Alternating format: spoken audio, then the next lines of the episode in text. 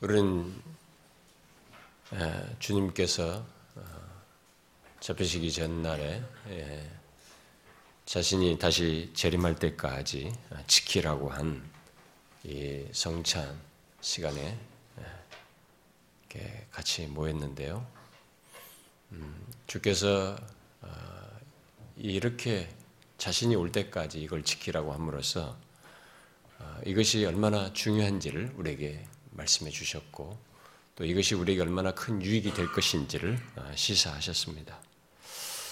어, 우리는 그걸 기대하고 그래서 이게 헛된 시간이 아니라 정신을 바짝 차려서 마치 마지막 떠나는 그분이 얼마나 진중하게 이것을 명하셨겠어요? 자신의 죽음을 걸고 얘기하신 것인데 우리도 그런 정도의 그 이해를 가지고 어, 진중하게 성찬에 참여하기를 바랍니다.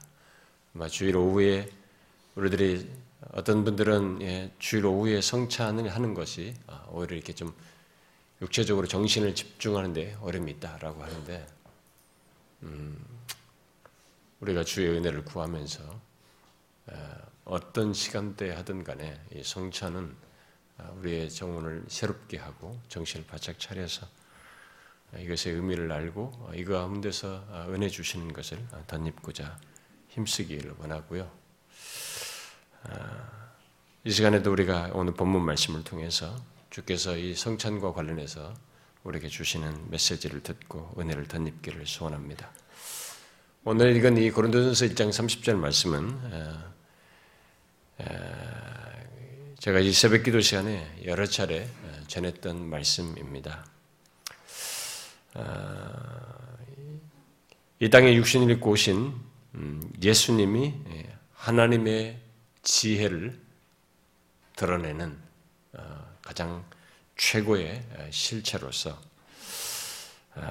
그래서 그 예수 그리도 하나님이 육신을 입고 오신 것 안에 정말 세상을 구원할 하나님의 지혜가 다 계시되고 어, 드러나셔서 결국 그 지혜의 나타남 속에서 예수를 믿는 우리들에게 있어서 그 예수 그리스도가 아, 우리에게 의로움과 거룩함과 구원함이 되셨다고 하는 아, 놀라운 사실을 아, 말하고 있습니다. 이 시간에 제가 이 말씀에서 주목하려고 하는 것은 예, 예수님이 우리의 의로움과 거룩함과 구원함이 되시는 것이 어떻게 해서 그렇게 됐는가라는 것입니다. 이 어떻게 속에 하나님의 지혜가 나타나 있습니다만은 이 시간은 좀 더 이렇게 클로즈업 해가지고 이 본문에서 어, 예수님이 어떻게 우리의 의로움과 거룩함이 되셨는지 좀 더이그 내막을 어, 살피기를 원합니다. 여러분 죄인인 우리에게 의로움과 거룩함이 있으려면 어떤 일이 있어야 하겠습니까? 여러분과 제 우리 죄인인 우리들에게 의로움과 거룩함이 있으려면 그것이 어, 뭐가 있어야 되겠어요? 어떤 일이 있어야 하겠습니까? 당연히 어, 더러운 우리의 어, 죄가 제거되고 해결되어야만 합니다. 과거의 죄뿐만 아니라 어, 현재 죄, 미래의 죄까지 죄라고 하는 것 자체가 해결되지 않은 상태에서는 의로움이며 거룩함이라는 말이 가당치가 않습니다. 따라서 예수가 우리에게 의로움과 거룩함이 되셨다는 것은 육신을 입고 이 땅에 오신 예수님이 우리의 죄를 해결하심으로써 어, 의로움을 갖게 하고 거룩하게 하셨다는 것을 내포하고 있는 것입니다. 그렇습니다. 그것은 예수가 우리에게 의로움과 거룩함이 되셨다는 것은 하나님의 아들 예수 그리스도께서 우리의 죄를 지시고 십자가에 달려 죽으심으로 더 정확히 말하면은 피 흘려 죽으심으로 우리의 죄를 대속하심으로써 있게 된 것입니다. 여러분은 이 사실에 대해서 잘 알고 있죠. 우리 교회에서는 이 사실을 잘 알고 있습니다. 예수 그리스도의 피로 말미암아 우리가 의롭담을 얻고 거룩함을 얻게 됐다는 것을 잘 알고 있습니다. 아, 최소한 이런 것에 대해서 어, 여러분들은 처음부터 어, 들어오면서부터 공부를 하면서 아, 배우게 되고 빈번하게 듣습니다. 그래서 그리스도의 피로 우리들이 대속함을 받아 죄사함을 얻게 되었고 오늘 본문이 말하는 바대로 의로움과 거룩함이 우리에게 있게 됐다는 것을 여러분들은 잘 알고 있습니다.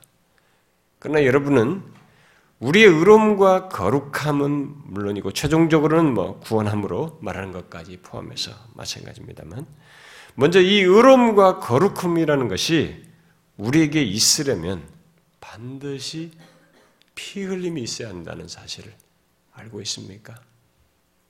반드시 피 흘림이 있어야 합니다. 여러분 이것을 한번 생각해 보십시오.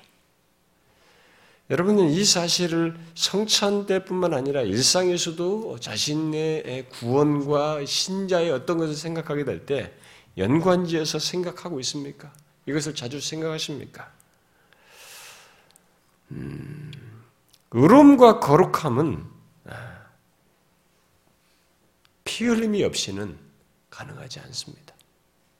성경에 이게 구약으로부터 연결된 모든 가르침의 연결선상에서 보면 피 흘림이 없이는 우리에게 의로움이나 거룩함이라는 것이 있을 수가 없습니다. 우리에게 의로움과 거룩함이 있으려면 우리의 죄를 대속하기 위한 피 흘림, 곧 피가 말하는 생명이 결부되어서 그것이 흘려져야만 하는 것입니다. 예수님께서 십자가에서 피 흘리신 것은 그래서 단순히 죽음의 과정 속에서 있는 것이 아니었습니다. 그냥 십자가를 형을 받아서 죽게 되면 십자가 형이 달리면 고통하다가 어느 때가 되면 죽습니다. 뭐 그런 정도의 죽음이 아니었습니다. 그는 이 옆구리에 창을 찔림으로써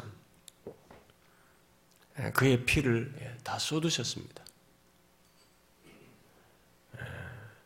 그게 무엇을 의미합니까? 그게 무엇을 위한 것입니까? 쉽게 말해서 우리를 우리 죄를 속하고 구원하기 위함입니다. 그런데 그 피 흘림의 내막을 여러분들은 아십니까? 그게 구약에서부터 말해온 것이에요.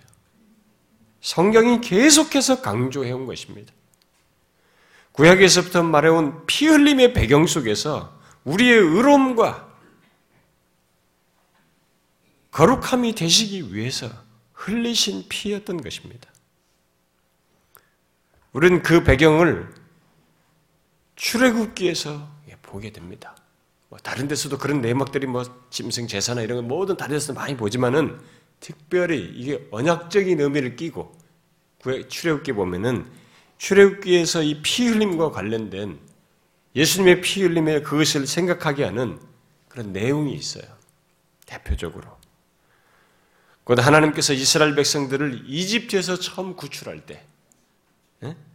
구원하시는 데서 나타나고 또 신의 산에서 율법을 주시면서 그들의 언약을 맺으시는 과정에서 피를 뿌리는 것을 보게 됩니다. 먼저 제가 이 두 가지만 오늘 본문과 연관해서 잠깐 상기시키고 싶습니다. 먼저 이스라엘 백성들이 이집트에서 노예 상태에 있을 때 하나님께서 이집트의 그 장자들을 위시해서 가축이며 뭐든 간에 처음 난 것들은 다 죽이시기로 정하셨습니다. 그들을 심판하시는 거죠. 그래서 무조건 처음 난 것은 다 죽게 하는 그런 재앙을 내리시겠다고 하셨어요. 그때 그 조건 아래 이집트 땅에 머물고 있었기 때문에 이스라엘 백성도 그 조건 아래 이스라엘, 이스라엘 백성도 똑같이 그 조건 아래 있었습니다. 그런데 단지 하나님께서 그때 이스라엘은 그 죽음에서 처음 난 것들이 죽게 되는 그 죽음에서 살리시기 위해서 그 죽음을 피하도록 하기 위해서 한 가지를 요구하셨습니다. 각 가정별로 모여서 어린 양을 잡아가지고 어린 양의 피를 이렇게 예, 담아가지고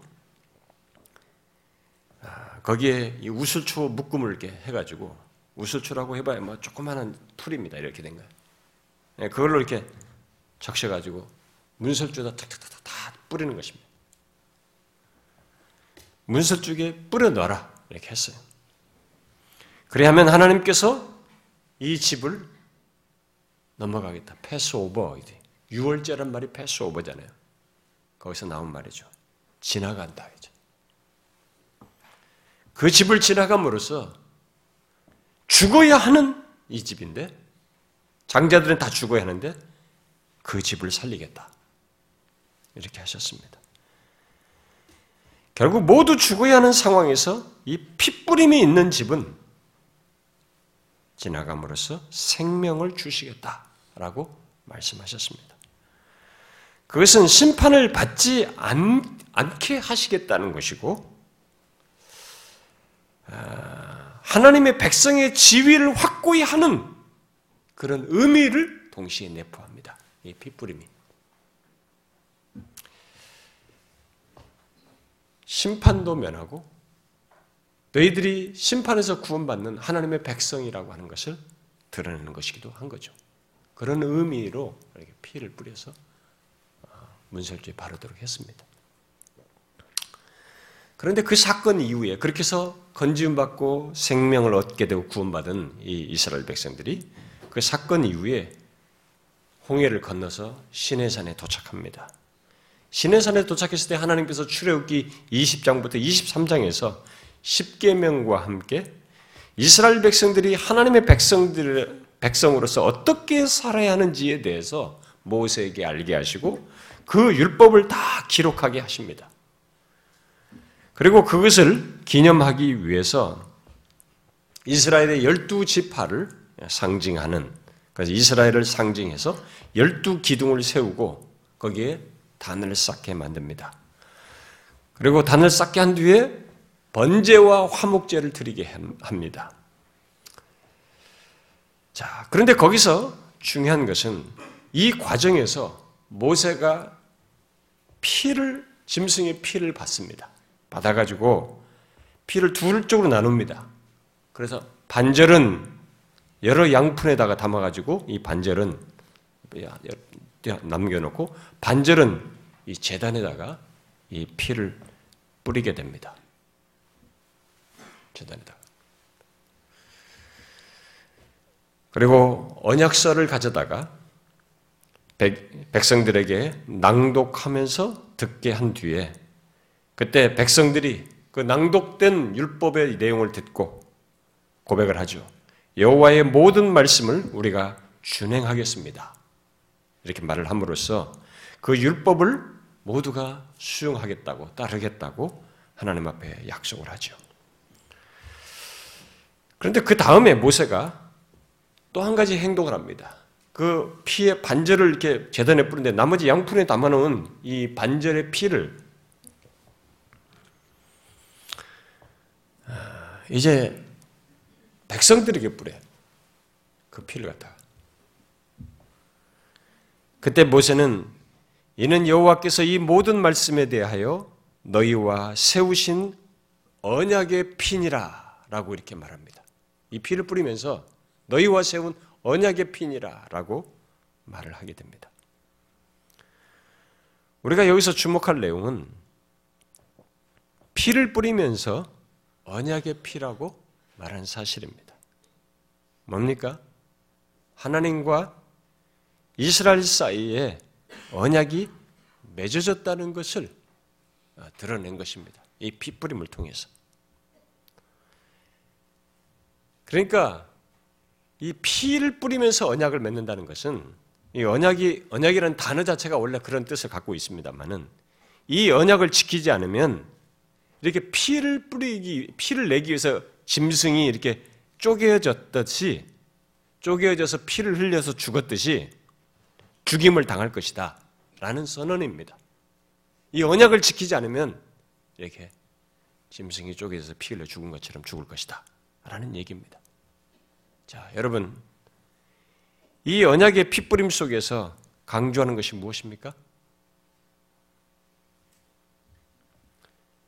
자, 아까 피가 반절은 하나님의 재단에 뿌렸어요. 음?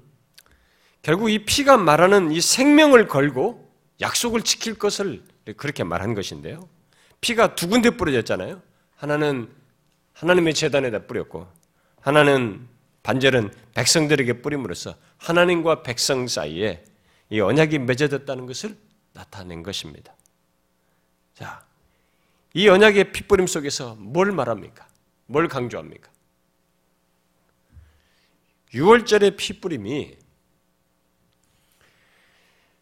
죽음이라는 재앙과 심판으로부터 구원을 얻게 하는 것이고 하나님의 백성된 자격을 갖도록 하는 것이었다면 그 핏부림이 이 신의 산에서의 핏부림은 하나님의 백성으로서 율법을 주면서 했기 때문에 하나님의 백성으로서 사는 것과 관련해서 뿌려진 피예요.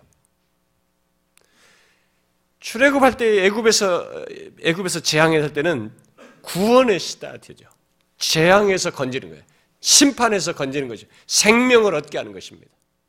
하나님의 백성의 지위와 자격을 얻게 하는 그런 의미로서의 피뿌림의 의미가 강하다면 이 언약의 언약을 낭독하고 나서 하게 됐을 때는 이, 이 하나님이 주신 율법을 지키는 문제, 하나님의 백성으로서 사는 문제이기 때문에 이제 이것은 하나님의 백성으로 사는 것과 관련해서 뿌린 것이죠.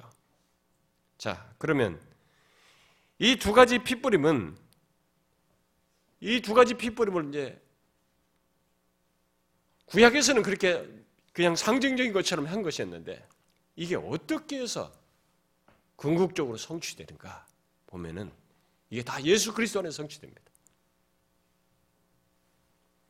예수 그리스도께서 자신이 피를 다 뿌리는 거죠. 이 두 양면의 피뿌림을 자기가 십자가에서 하시는 겁니다. 피를 다 쏟으심으로써 우리로 하여금 하나님의 백성이 자격을 얻게 되는 그것을 갖게 하시고 우리가 하나님의 백성으로 살기에 부족함이 없는 거룩함을 갖도록 하시는 일을 하시는 거죠. 오늘 본문으로 말하면 자신의 핏부림을 통해서 우리의 의로움을 갖게 하시고 우리로 하여금 거룩함을 갖게 하시고 예수가 우리의 의로움과 거룩함이 되시는 핏부림을 십자가에서 하시는 거죠. 이미 구약에서부터 계속 말해왔던 것을 자신의 몸 안에서 십자가에 달려 피를 흘리심으로써 드러낸 것입니다. 그 6월절의 핏부림,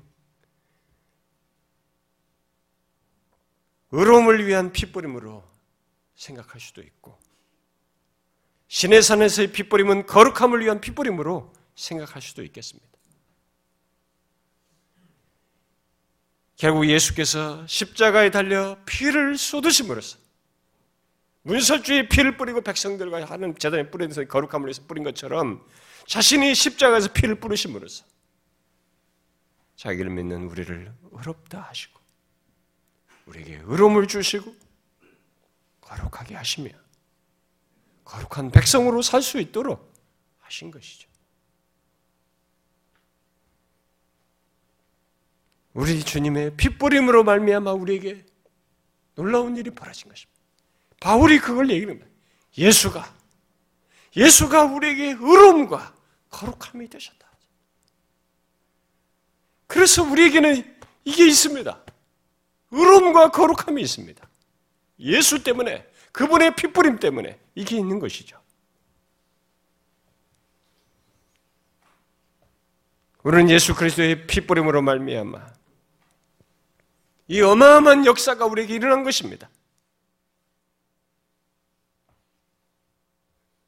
우리와 하나님 사이에 언약도 맺어지고 언약을 지킬 수 있는 그런 사람이 된 것입니다.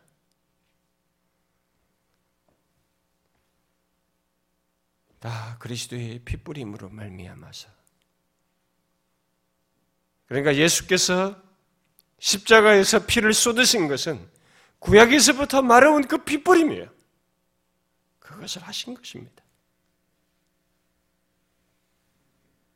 그러므로 우리의 의로움과 거룩함 속에는 예수 그리스도가 있습니다. 나 같은 사람의 의로움과 거룩함 속에는 나의 무엇으로 말하는 것이 아니고 예수가 있어서 그 말을 쓰는 것입니다. 예수의 핏부림이 있어서 나의 의로움을 말하는 것이고 거룩함을 말하는 것입니다. 그가 뿌린 피가 우리에게 있는 것이죠.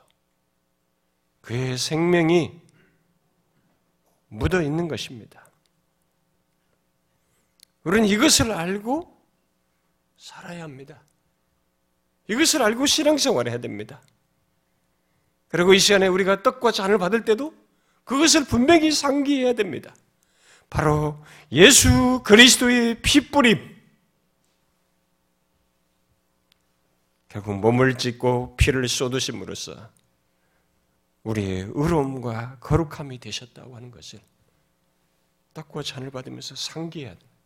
봐야 되는 것입니다. 아, 그것이구나.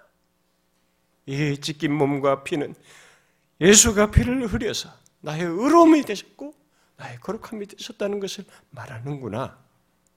이렇게 보셔야 하는 것입니다.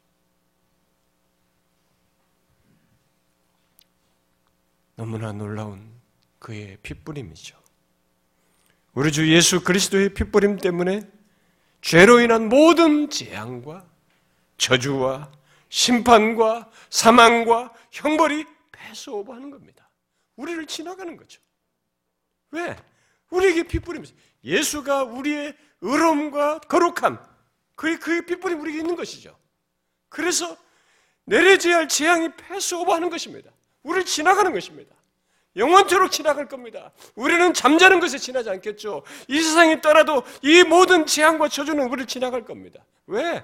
예수가 우리의 의로움과 거룩함이 되셨기 때문에 그의 핏부림이 우리에게 있거든요.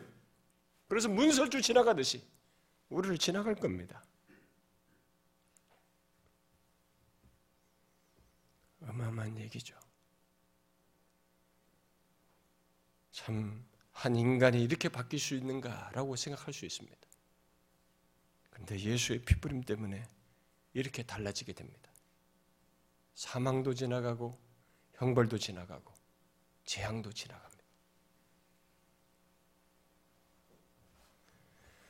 그것을 떡과 잔을 받을 때 확인하십시오. 아, 하나님, 내가 그런 자이군요. 주님의 핏부림 때문에 내가 그런 사람이군요. 여러분 그걸 보셔야 됩니다. 그걸 믿음으로 확인하는 시간 되기 바랍니다. 기도하겠습니다.